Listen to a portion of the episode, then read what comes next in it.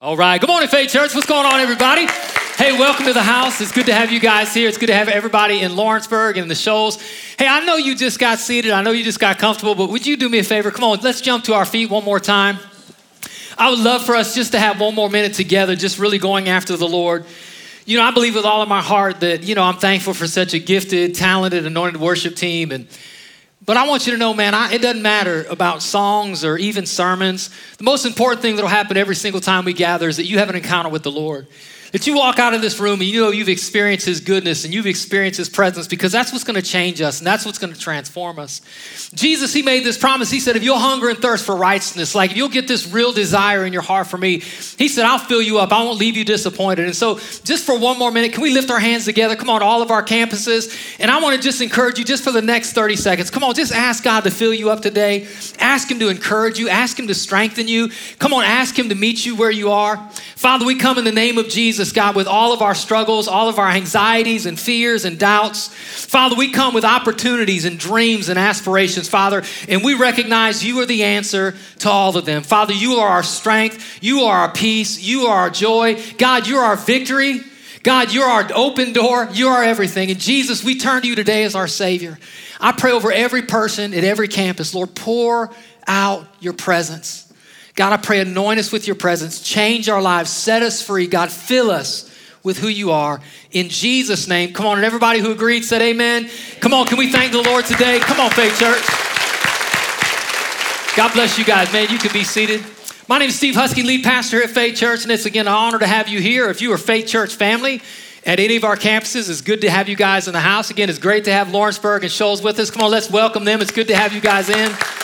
Everybody else watching online, all of our VIPs, if this is your first time with us, man, we want you to know it's such an honor that you decided to be here. And for all of us, we said every week, come on, we believe that Jesus, He's the hope of the world. So whoever you are, whatever you're going through, your issue, your hurt, your heartache, or your habit, we believe you open up your life to Jesus, it'll be the greatest decision you've ever made. Come on, people already know that's true. Come on, let's thank Him one more time. Well, listen, we are continuing a series today that we started last week entitled Re. Everybody say Re. Re. And where we get that from is that there are several words that describe our spiritual journey, describe who we are and who we're called to be. And we're looking at these four words, one each week, and they all have something in common. It is that prefix, R E, where we get the sermon series title, Re. These words that we're looking at are renew, remain, remember, and last week we talked about repent. And the word re, the prefix re, is this idea of again and again, of going back to something. And it's this idea that if we're gonna stay in our spiritual journey, if we're gonna stay connected to Christ, if we're gonna really grow in our faith, there are things that we have to keep coming back to. Because how many people know that sometimes we wander astray, sometimes we get off the path, sometimes we're not where we need to be, and so we need to re, we need to come back to something again and again. Last week we talked about this idea of repentance, to repent. And what that means is to change your mind. That there are times through life we lose sight of who God is, we get confused about who we are. And what we learned was this word repent means to change your mind, to change the way you think. And we need to keep coming back to who God is. Come on, somebody. We need to keep coming back to really who we are. And so that needs to be a consistent, ongoing part of our life. Again and again, we need to repent and change the way we think. And today I want to talk about this word, remember.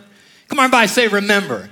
Remember is a pretty difficult word because probably if you're like me, immediately there might be some anxiety like, oh, I don't have a very good memory. I'm out on this message. I'm immediately disqualified from this sermon because I struggle with a poor memory. How do you here feel like they got a bad memory sometimes? Wave at me. All our campuses. And here's what you need to know right out of the gate, and this will set the pace of where we're going today. If you're taking notes, we need to remember because it's costly to forget. Let me say that again. We need to remember because it's costly to forget. Let me tell you what I mean by that. There is a word called cost analysis or an idea, cost analysis. What a cost analysis is, if you have a, a, a business background, maybe you've heard this word.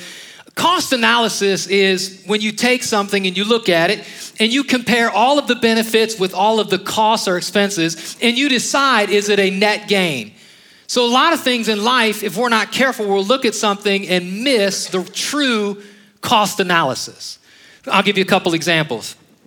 You need to do a cost analysis if you're going to buy a new car. Like it's just easy to figure out what your payment is, to go find a car, go talk to the car salesman, stop the bank and get a loan, and for you know for you to find out well your payment's to be thousand dollars a month, and you think that all it's to cost you is thousand dollars a month. Well, that's not true. You have to do a cost analysis, and if you do a cost analysis, you'll find out it's not just the car payment. You got insurance, you got registration, you got to put gas in that thing. And if you're moving from like a little sedan to one of your big old Southern trucks all jacked up, that's going to cost you a lot of gas. And if you put it all together, what you find out in insurance, maintenance, repair, like all that stuff, your, your cost analysis is not $1,000 a month, it's $1,400 a month. That new whip's gonna cost you something. A cost analysis. Let me give you another cost analysis. Uh, free puppy. If you ever see a sign on a telephone pole that says free puppy, the devil put that there. there ain't no such thing as a free puppy. Now, you might be able to take that puppy home for free, but that puppy's gonna cost you something. It's gonna cost you some carpet you gotta replace where it pees all over it. It's gonna cost you some furniture you gotta replace from your shoes up. You got vet bills, you got kindling, you gotta invest time in it. You gotta get new shoes where you step in the poo when you're mowing the grass. It's expensive to get a free puppy. Come on, anybody know what I'm talking about? There's no such thing as free, and I don't care how much your kids promise they'll take care of it, they will for the first day, and then it's your puppy. cost analysis. Let me give you one more cost analysis. Relationships, you should do a cost analysis. If you're looking at life and you're like, hey, I don't want to live life alone or I want to have a successful marriage, a lot of times it's easy for us to just look at the benefits. I'm going to have somebody in my corner, someone to laugh at my stupid jokes, someone to be intimate with. Like, that's a win. But what you'll fail to forget if you don't do a proper cost analysis is you just can't make withdrawals, you got to make deposits. You just can't take from the relationship, you got to give to the relationship. And a lot of us sometimes are way too selfish to be successful in relationships because we're too selfish to give to other people. And if you don't do a proper cost cost analysis of relationships, you'll get into something and be over your head. You got to look at it and say, what is this thing really going to cost me? Everybody say cost analysis. That's a little business lesson right there. Cost analysis. Here's what you need to know as we navigate this conversation today is is that there is a we need to do a cost analysis of a bad memory. I told you we need to remember because forgetting is costly. What I mean by that is, is having a bad memory can be costly. That we need to do a cost analysis. Real simple. If you're here, all my all my husbands, where's all my husbands at? All the campuses wave at me. If you ever forgot your wife's anniversary, boom, cost analysis. It's costly to have a bad memory. Like you're gonna sleep on the couch, things aren't gonna go the way you thought for a little bit.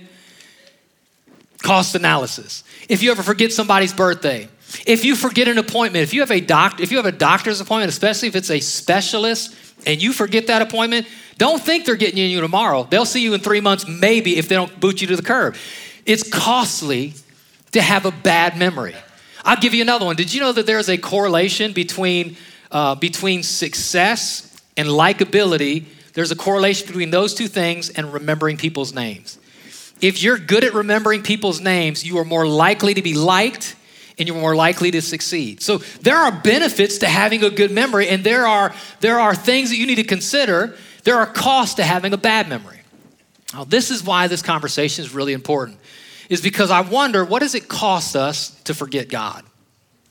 Like, what does it cost us? What's the cost analysis that we need to look at today? We're to look at today of us forgetting God in our spiritual journey, of us new, going through life and forgetting who he is, forgetting what he's done, forgetting what he said. And I'm just telling you, it happens to all of us.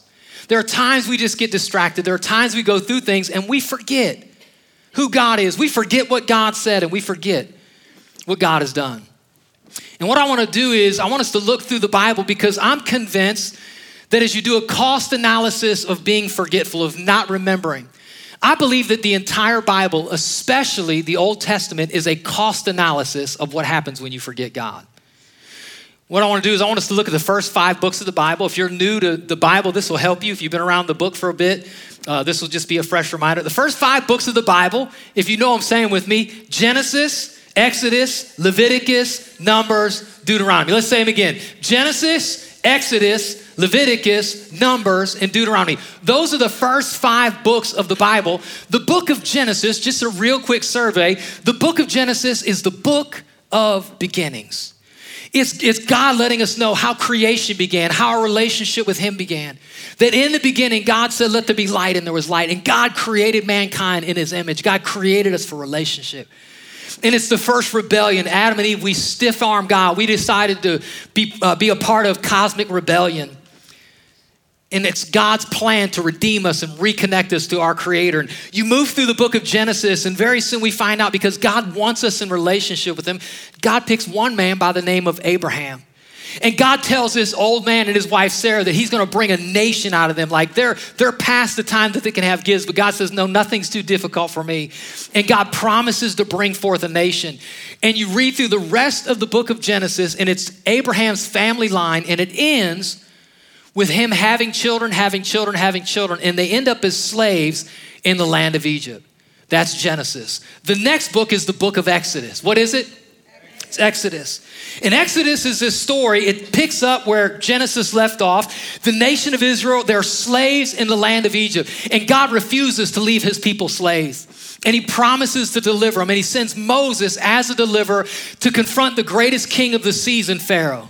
And he commands Pharaoh to let God's people go. And he's not there empty handed, he's not there alone. God's got his back. Pharaoh says, I refuse to let the free labor go.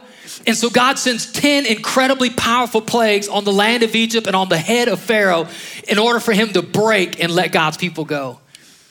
And God finally gets Pharaoh's attention, and Pharaoh says, Hey, I'll tap out. Like, God, just don't, don't do anything else. I'll let, I'll let your people go.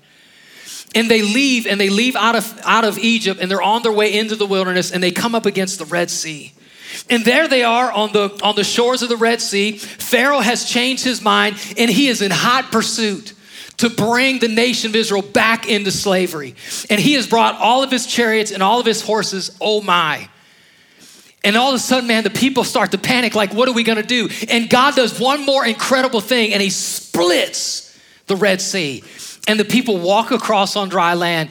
And in Pharaoh's passionate pursuit of God's people, he, they rush in on the dry land of the Red Sea, and God closes the water upon them. I mean, it's like, wow. And the book of Exodus ends with the nation of Israel now out of Egypt, radically and powerfully delivered. And they're at this place called Mount Sinai where God, where God is giving his people his law book of Leviticus, number three. The book of Leviticus is an overlook of the entire law. It's everything that God requires of his people. It's all of the ceremonies and all of the sacrifices. If you're going to be my people, this is what I require of you. And then you get to the fourth book. What's it called? Numbers. Numbers. Thank you. Numbers. And Numbers picks up right where Exodus leaves off. They come down off the mountain, they get ready to go into the promised land, and they're scared. They feel like they're, they're, too, they're too insignificant, they're too small, they're too overcome to defeat the people in the promised land. And so God judges them and they're forced to wander for 40 years in the wilderness. And I'm just telling you, 40 years, God takes care of his people. Let me say that again. For 40 years, God takes care of his people. Every fight they get into, God fights the fight for them and they win. Every morning, come on, somebody, every single morning they wake up to donuts on their doorstep. Every single night they get protein from heaven. I'm telling you, God was about counting macros long before it was ever popular in our culture. Every morning carbohydrates, every single evening protein. God is faithful to feed his people. Every time they get in a fight, God is faithful to fight. And for 40 years, God shows himself strong and faithful. Come on, somebody, that's the God we serve. And then you get to the fifth book of the Bible Genesis, Exodus, Leviticus, Numbers, and Deuteronomy. And Deuteronomy, you know what Deuteronomy is about? Deuteronomy is one long message where it picks up, they're getting ready to leave the wilderness and they're getting ready to go into the promised land, this special place that God said He had for His people. And Moses gathers the people. He says, Listen, I got to tell you something before we go. Before we leave this place in the wilderness and before we go to the promised land, there's something you need to know. And what you need to know is don't forget to remember. And for the entire book, all he does is he keeps repeating himself. One long sermon. Don't forget to remember. Nine times he says the word where he says, don't forget. 14 different times he says, remember. He says, don't forget and remember. What's he say? And remember. Look at the person on one side and say, don't forget. Look at the person on the other side and say, remember. The book of Deuteronomy is synonymously called the book of remembrance. And I want you to hear ultimately what, what he is saying to the people is over and over again th- these three things. This is what Moses wants the nation of Israel to know going into the promised land is don't forget who God is. When you get into the promised land, don't forget who your God is. Number two, don't forget what God said. Don't forget his commands. Don't forget his promises. Don't forget, don't forget, don't forget. And number three, don't forget what God has done. When you get on the other side, don't forget how you got here. Don't forget who made a way for you to get here. Don't forget what God has done. I want to read some of these scriptures in Deuteronomy, some of the things that Moses said as he continued to repeat himself. Don't forget and remember. Don't forget and remember. In Deuteronomy 4, verse 9, watch this. Moses says, But watch out, be careful never to forget what you yourself have seen. Do not let these memories escape from your mind as long as you live, and be sure to pass them on to your children and your grandchildren. Deuteronomy 4:39. So remember this and keep it firmly in mind. The Lord is God both in heaven and on earth, and there is no other. Deuteronomy 6:12. Be careful not to forget the Lord, who rescued you from slavery in the land of Egypt. Deuteronomy 7:18. And don't be afraid of them. Just remember what the Lord your God did to Pharaoh and to all the land of Egypt. Deuteronomy 8:11. Beware that in your plenty you do not forget the Lord your God and disobey his commands, regulations, and decrees that I'm giving you today. Last one, Deuteronomy 8:18. Read this with me. Come on, every voice. Remember the Lord your God. He is the one who gives you power to be successful in order to fulfill the covenant he confirmed to his ancestors with an oath. And so over and over, Moses keeps saying, Hey, don't forget, don't forget God. Don't forget what he said. Don't forget what he's done. Don't forget who he is and you leave, you close the book of Deuteronomy. In the next 900 years, it's recorded in the rest of the Old Testament. It is a cost analysis of what happens when a group of people forget who God is, forget what God said, and forget what God's done. For the next 900 years, every single thing they face is a consequence of them forgetting who God is, forgetting what God said, and forgetting what God's done. They go through seasons of famine, they go through seasons of captivity, they lose battle after battle, lose fight fight after fight. And I'm just telling you, some of those, some of the most painful moments in the history of the nation of Israel is because of a poor memory. They forget who God is. They forget what He's like, and they start worshiping false gods. They get in, they start worshiping the gods of the area, and they forget who God is. That God's a jealous God, and there's no other God besides the most. There's no high like the Most High. Some of you need to write that down, some addicts. There's no high like the Most High. They get in there and all, they forget. They, they have to fight battles and they look at themselves and they forget what God can do. That you never won any battles because of how strong you were. You won battles because of how strong He was. Come on, they forget how good God has been. They forget His promises and they forget His commands. And for the next 900 years, it's a nation that falls apart because they forget. What does it cost to forget God? And see, here's the funny thing is, it's not just the nation of Israel. It's us. I would say this if you're, if you're failing, it's because you're forgetting. If you're struggling in your life, it's because you forgot who God is. Come on, somebody. I'm just telling you, if, if you are struggling with anxiety and fear and worry and doubt, it's because we have forgotten the promises and the power of God. Come on, there's no way you can look over your shoulder at all the things that God has done in your life and look at the promises He's given us and live with anxiety, fear, doubt, and discouragement. And on the same path, like in all of us, not you guys, but at least first service, and not us here in Florence, but Shoals and Lawrenceburg. Come on, have you ever have you ever found yourself in a season of rebellion where you're just stiff arming God, you're just doing what you want? Like all of us have been there. Do you know how you get there? It's because you have forgotten God's commandments and you have forgotten God's character.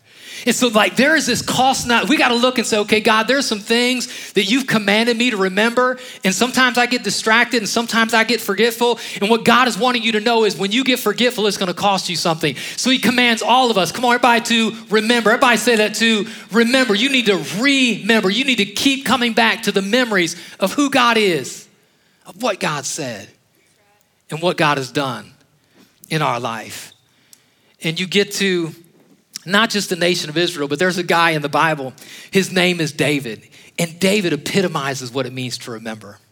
Like he is this guy, if you don't know his story, he is a, a kind of an insignificant nobody. He is a sheep herder but he elevates from being a nobody to the king. I'm just telling you, listen to me. You might be looking at your life saying, God can't do anything with me. If he can make a sheep herder a king, he can do anything in your life too. Come on, somebody, because God is good and God is powerful. And so, but David, if you know his story, he's like this significant figurehead in the history of the nation of Israel. He's somebody that has this incredible relationship with God. He wrote many of the Psalms, these worship songs to God. When you look at his life, he has this connection with God. And if you follow it, it's because over and over again, you figure out he knows the secret sauce. He figured out the secret sauce of success is remembering. And he keeps coming back to this principle hey, I'm gonna remember God. I'm gonna remember. Don't forget what God has done. And there's one, like the, probably the most premier, most well known story of the life of David is the story of David and Goliath. Ba- Bathsheba's a good one. We're going to forget that one today, but Goliath. David and Goliath is such an incredible story because it epitomizes what happens when you forget and what happens when you remember. Some of you know the story. Part, David got a part time job when he was sheep herding. He got a part time, he was a Grubhub driver.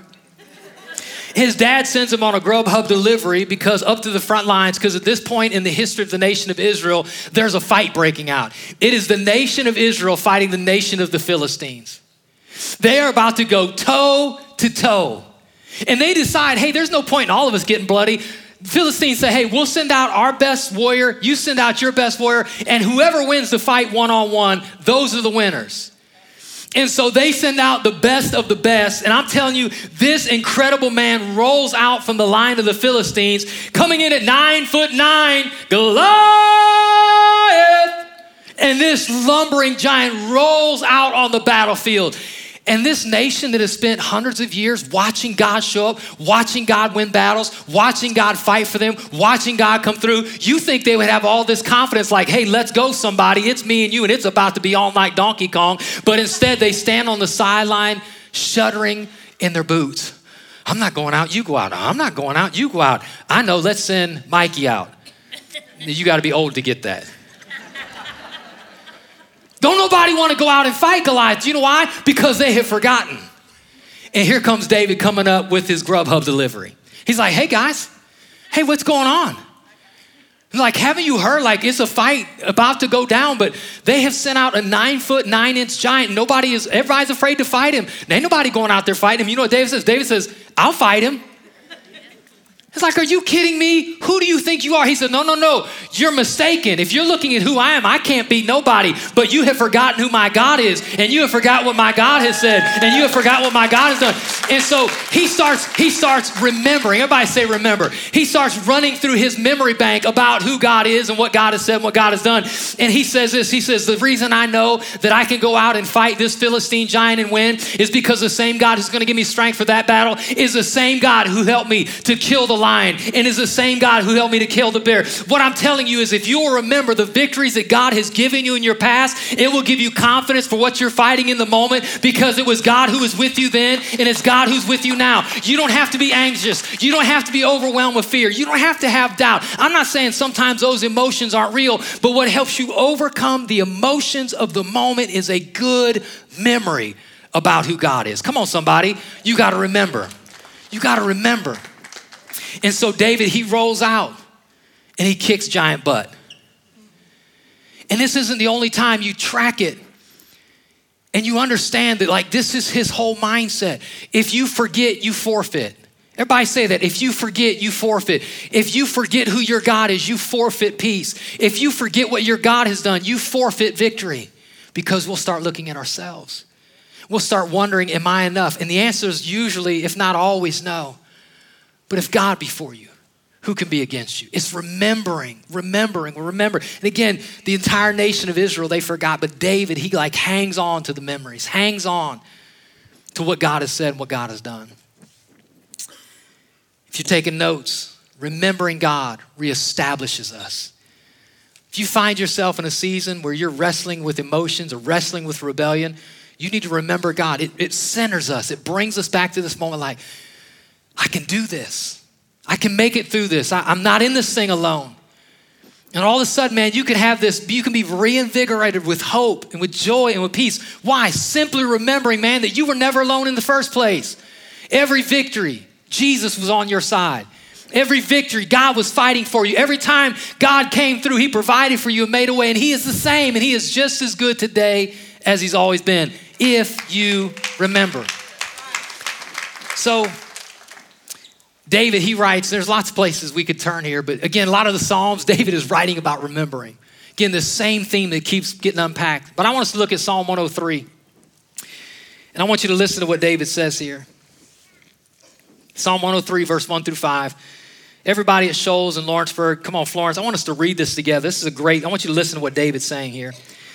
He says, Let all that I am praise the Lord with a whole heart. I will praise his holy name. Let all that I am praise the Lord. Come on, say it together. May I, come on, y'all got to say that. May I never forget the good things he does for me. What are the good things? He forgives all my sins, he heals all my diseases, he redeems me from death. And crowns me with love and tender mercy and fills my life with good things. My youth is renewed like the eagles. Anybody here ever experienced any of that? I wish y'all would make some noise. Now, see, and watch this. If you can't celebrate it, it's because you're forgetting. See, what David is doing here is David is trying to get himself in the, in the mood of worship. He's shown up at church like a lot of you guys do. You know how when you have a rough day in worship or a rough, rough morning and it's hard to worship, like you got up late, you got a speeding ticket on the way here, you had to slap one of your kids and you feel bad about it. I'm not, I'm not advocating that, but it happens. You come in the cafe line is 600 people deep and you cuss under your breath. And you finally get into worship service. You've had a bad morning. You're upset. You're mad and worship is going and you're like, you got your hands in your pocket and you're like, man, I don't feel like singing. You don't feel like singing because you have forgot. Because I'm just telling you, this is what David's doing. See, a lot of us, we want to judge how everybody else is worshiping. David is judging himself and he's like, come on, man, get your worship on, fool. David's like, I don't feel like it. He's having a conversation with himself. Yes, you do. You know why you don't feel like worshiping God? Because you have forgot what He's done for you. Bless the Lord. Come on, bless the Lord, oh my soul, and forget not all His benefits. If you ain't worshiping, it's because you forgot. Because you can't think about how good God's been and keep your hands in your pocket. You can't think about all the victories He's done in your life and not sing and shout. You can't think about the goodness of the cross of Calvary where He paid the price of all of our sin and not get your shout on. Come on, somebody. Bless the Lord, oh my soul, and forget not all His benefits. See, all of a sudden you start thinking about what God has done, how God has shown up, how God has brought peace in your life where you didn't think you could find it, where God set you free from a season of struggle where you thought you would always be stuck, where God made a way to do something in your marriage that you thought was on the rocks and on the way to divorce court. Come on, somebody. I'm not talking, I'm, I'm talking about some people in this room or someone in our campuses. Come on, have you ever had some sin in your life and you knew you could turn to Jesus and He would forgive you and He would restore you? This is what he's saying. He says, hey, let's start, let's start counting some stuff out. This is the God who forgives all of our sin, heals all of our disease, redeems our life from destruction, crowns us with loving kindness and mercy. Think about the good things he fills our life with.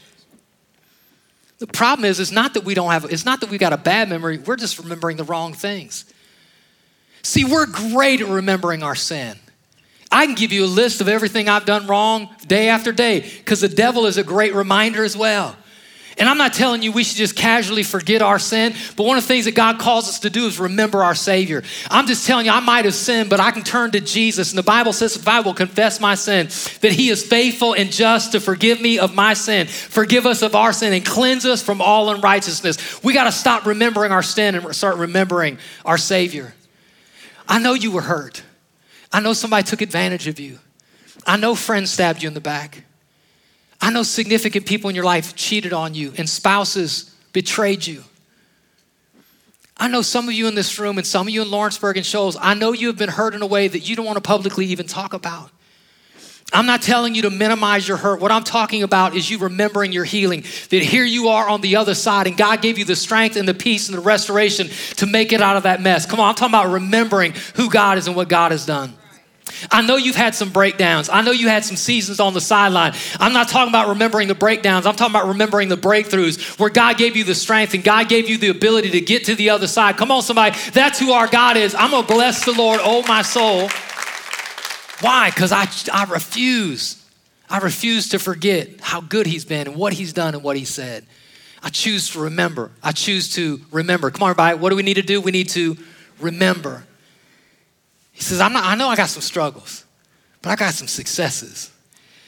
I know I got some issues, but I have a good God who is faithful, who's made promises. And so, what David is saying is like, Yeah, I got anxiety and yeah, I got some doubts and I got some fears and sometimes I get off track.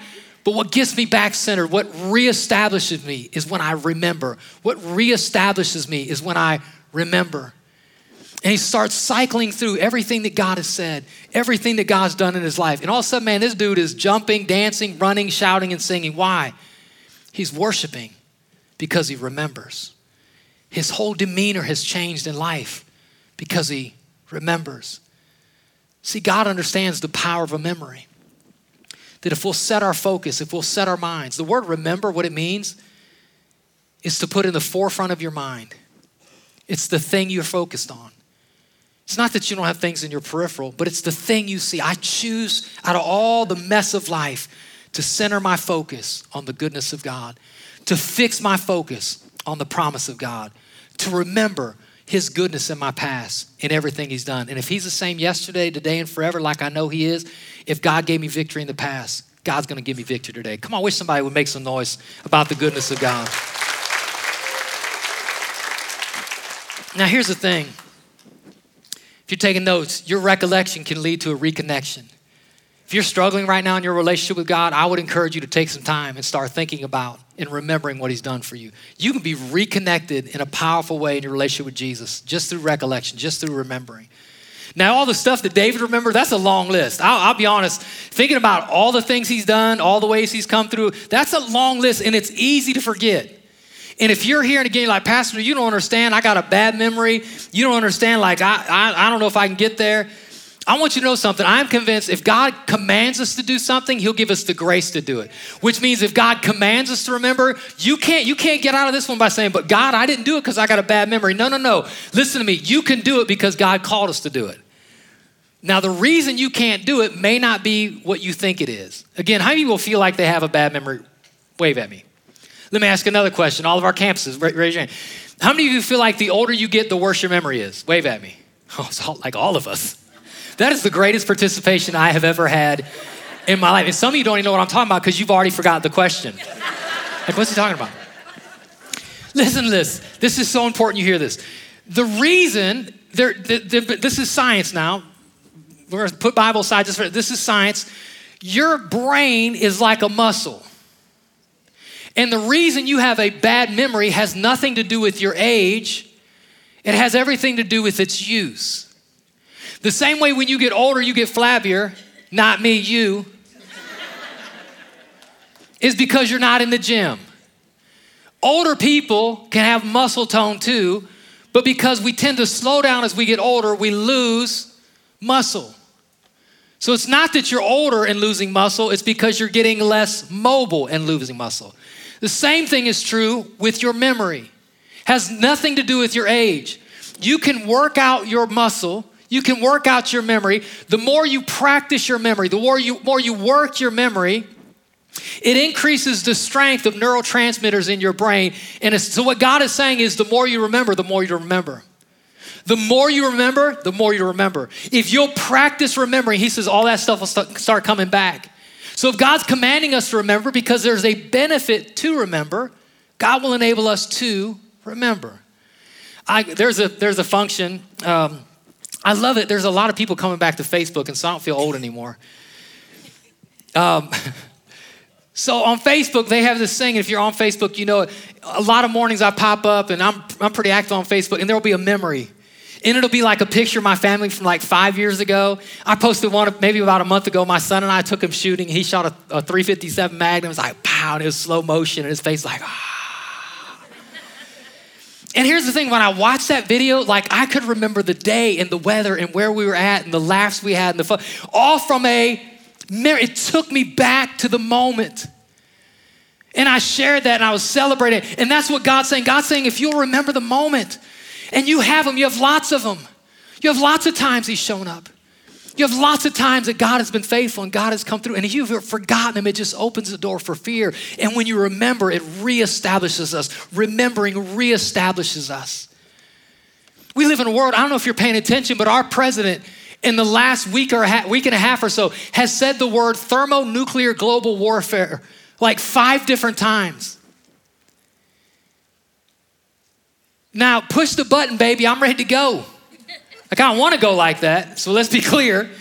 But, like, I'm just telling you, my hope can't be in what the president does or in what Putin does. My hope has to be in something bigger because this world is changing and it's crazy and it's upside down. And so, where do we find peace? We got to remember if we're going to be reestablished. You're going to find hope in your memory of who God is. You're going to find peace in what God has done. You're going to find confidence for the conflict in front of you. If we will only remember that reason we're here is God got us here. God got us through the last fight. He's going to get us through this fight. He's going to get us through the next one because that's who our God is. Come on, everybody, shout, remember. Remember.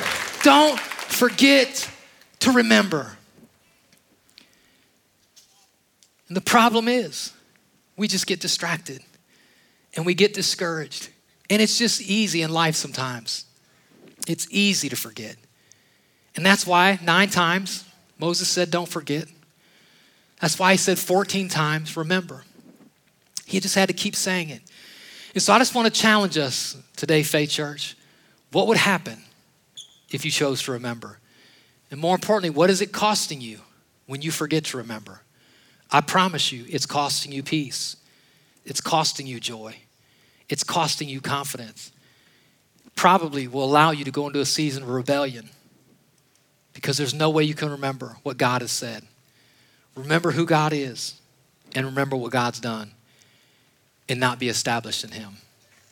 So, as we close today, I want to give you some homework. That landed about as well as I thought it would. now, this for some of you is going to be like homework you didn't do when you were in school either, and so this is up to you to do it or not. But here's what I would challenge you to do. Moses said, "Hey, if you're going to navigate life, you got to remember." And so I want to help you empower yourself to remember. I would encourage all of us to do this today if you can, maybe when you leave, when you get home and things unwind, or maybe tonight before you go to bed, or maybe first thing tomorrow. Get up a little early. And the effort you put into this is the return you'll get on it. I want to encourage everybody here, everybody in Lawrenceburg, Florence, Shoals, everybody online. I want you to write down three things. Number one, number one, I want you to write down one thing that you need to remember, that you need to remember about who God is.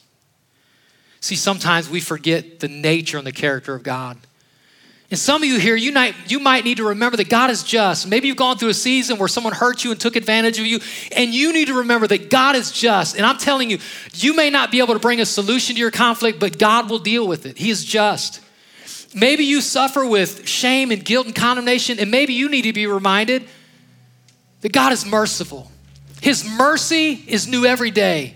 He is gracious to a thousand. And that's the thing you need to write down. I just need to remember God is good. I need to remember God is just. I need to remember God's merciful. What is it you need to remember about who God is? Number two thing, I want to challenge everybody here to write down. Everybody in Shoals, everybody in Lawrenceburg. Number two, what is it you need to remember about what God has said? What's the command? What's the promise? What's the dream God gave you that you need to write down? I need to remember. See, some of you, the reason you keep going back to that relationship that's hurting you is because you forgot what God said. The reason you keep getting tied up in stuff that God set you free from is because you forgot what God said. The reason you don't have hope and peace is because sometimes we just forget what God said. And so, what's the one thing that you know God spoke to your heart? You know this promise you read in Scripture. And it might take you a while to dig it back up, but I want you to find it and write it down. What's the one thing I need to remember about who God is. Number two, about what God has said. And number three, this should be easy about what God has done. What has God done for you in your life that you can look through, that you can put your finger on? And that's like, man, God did that for me, and I can hold on to it. And I just want you to know if you don't have a good memory and you can't think of anything, all you need to do is look over your right shoulder at the cross of Calvary, where God loved you so radically that He sent His Son Jesus to die a painful death, to carry the sin of the world, so you could be called and I could be called children of God. Remember what God has done. But I started thinking about this message. Everybody, listen, man, I'm almost done. I started thinking, and, and I've, I've lived now, I'll be 51 years old this year. I got saved when I was 17. I've been serving the Lord a long time. It's easy for me to forget. And it's almost worse because being a pastor of hundreds and thousands of people and my own life, I have seen God do so many things. It's really, I have seen God show up in your life. I've heard your stories and your testimony. I have been healed. I've seen God heal people. I've seen blind eyes open. I've seen deaf ears hear. I've watched lame people walk. I've seen marriages restored. I've seen addicts set free. I've seen miracles, financial miracles. I've seen, and I started thinking about all the stuff I've seen. I'm like, God, how could I ever doubt you? How could I ever, how could I ever lose faith? How could I ever lose confidence? You have been good day after day after day to me and those around me. You have been faithful to a thousand generations. And I thought of one story, and you may not think it's, I could share a miracle healing testimony, but there's one story the Lord brought to my memory. Can I share it with you? It happened about 15 years ago. My dad was kind of on the backside. He was coming up to retirement. He wasn't ready to retire, couldn't afford to retire. But my dad has been a machinist his entire life. A machinist is somebody that takes a lump of metal and through the process of machining it, gets it in the dimensions of whoever ordered it, how they want it. And my dad was a manual machinist, which means he used cranks and levers. That's what they had done for years and years and years. And the industry was changing from manual machinists to CNC machinists, which they program, computer program these machines to do the work. My dad never had that training, never had that experience, and he lost his job. And he started looking for a new one and couldn't find one everywhere he went because it was the new way to run machines was through CNC. He had no CNC history, had no CNC experience, and he couldn't get a job. Nobody wanted to hire someone on the backside of retirement without the experience they needed. So I watched my dad just start getting defeated. Women get their value from relationship, men get their value from employment, what we do. And I just watched my dad go through a really tough, he just couldn't get a job, nobody would hire him. And I was like, man, I wish I could help my dad. I mean, he's, he's never gonna go back to school at his age, probably can't afford to go back to school. And I remember just carrying this pain for him. It's like, man, I wish I could help him. And one day I'm just kind of surfing through the internet and I come across this school and they help people, they send you the material so you can do like this online training to learn CNC machining. And it's like $2,000. Well, I didn't have $2,000. I knew my dad didn't have $2,000. I'm thinking like, man, I wish I, if I could just get that resource for my dad, like he could learn at home, he could learn, he can get back in the job and find. And I remember praying like, Lord, will you just make a way? I don't know how, I, I can't pay for this, but, and so I just found the number on the website and I called. I don't even know who answered the phone, but I, here's what I said I said, You don't know me, and I don't know you.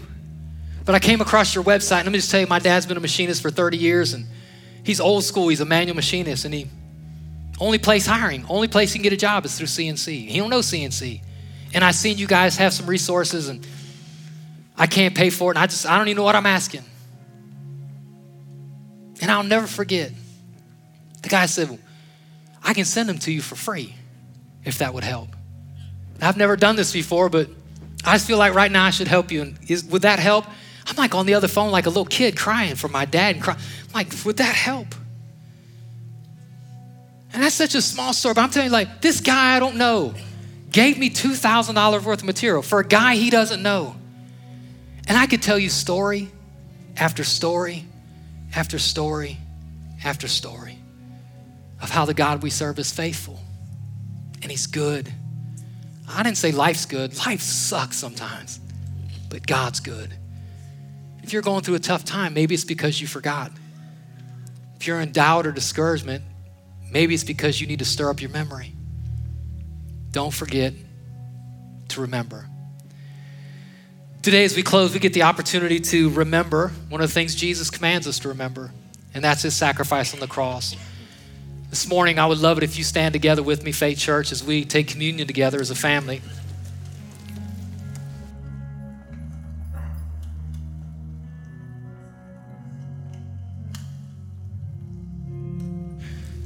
See, Jesus, just before he was crucified, just before he laid down his life, he sat at a dinner table with his disciples and he commanded them to do exactly what we've been talking about today. He's saying, Listen, when you leave this time, you're going to go through persecution and you're going to go through chaos. You're going to go through times of doubt. But he says, What you need to come back to is you need to remember who I am and you need to remember what I've done for you. When you're looking at your life wondering, Am I enough? Are you enough to connect with God? You need to remember what I've done for you. When you question, can you really have a relationship with the Father? You need to remember what I've done for you. Remember. that I paid the price for your sin. Remember that I carried your guilt and your shame so you wouldn't have to. Remember that I was broken so you could be made whole. And that's what we celebrate in communion. We celebrate the finished work of Jesus, his body broken and his blood shed so we could be called children of God. As we take the wafer together that represents the body of Jesus. Faith Church, can I just invite you for the next few moments, right where you are, to bow your head and just remember.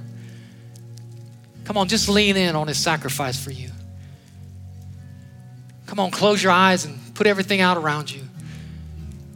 And just under your breath, maybe you can just whisper, say, Thank you, Jesus, that you love me, that you sacrificed for me, that you gave it all so I could be yours forever. 2,000 years ago, Jesus was beaten and whipped and forced to carry an old rugged cross to the hill of Golgotha, the place of the death, so we could be whole. As we take the bread together, come on, can we give thanks? Father, we're so grateful. We honor you today. We celebrate your sacrifice, and we choose to remember what you've done for us. In Jesus' name, amen. And as we take the cup that represents his blood shed for you shed for me, we remember. We remember. It's not us, it's him. It's not how good you are, it's how good he is. It's not what you've done, it's what he's done. And 2,000 years ago on the cross, Jesus said these words It is finished, and we choose to remember. Can we take the cup together? Our worship team is going to lead us in one song. I just would encourage you to hang out for just one more minute. Let's just honor the Lord as we remember today.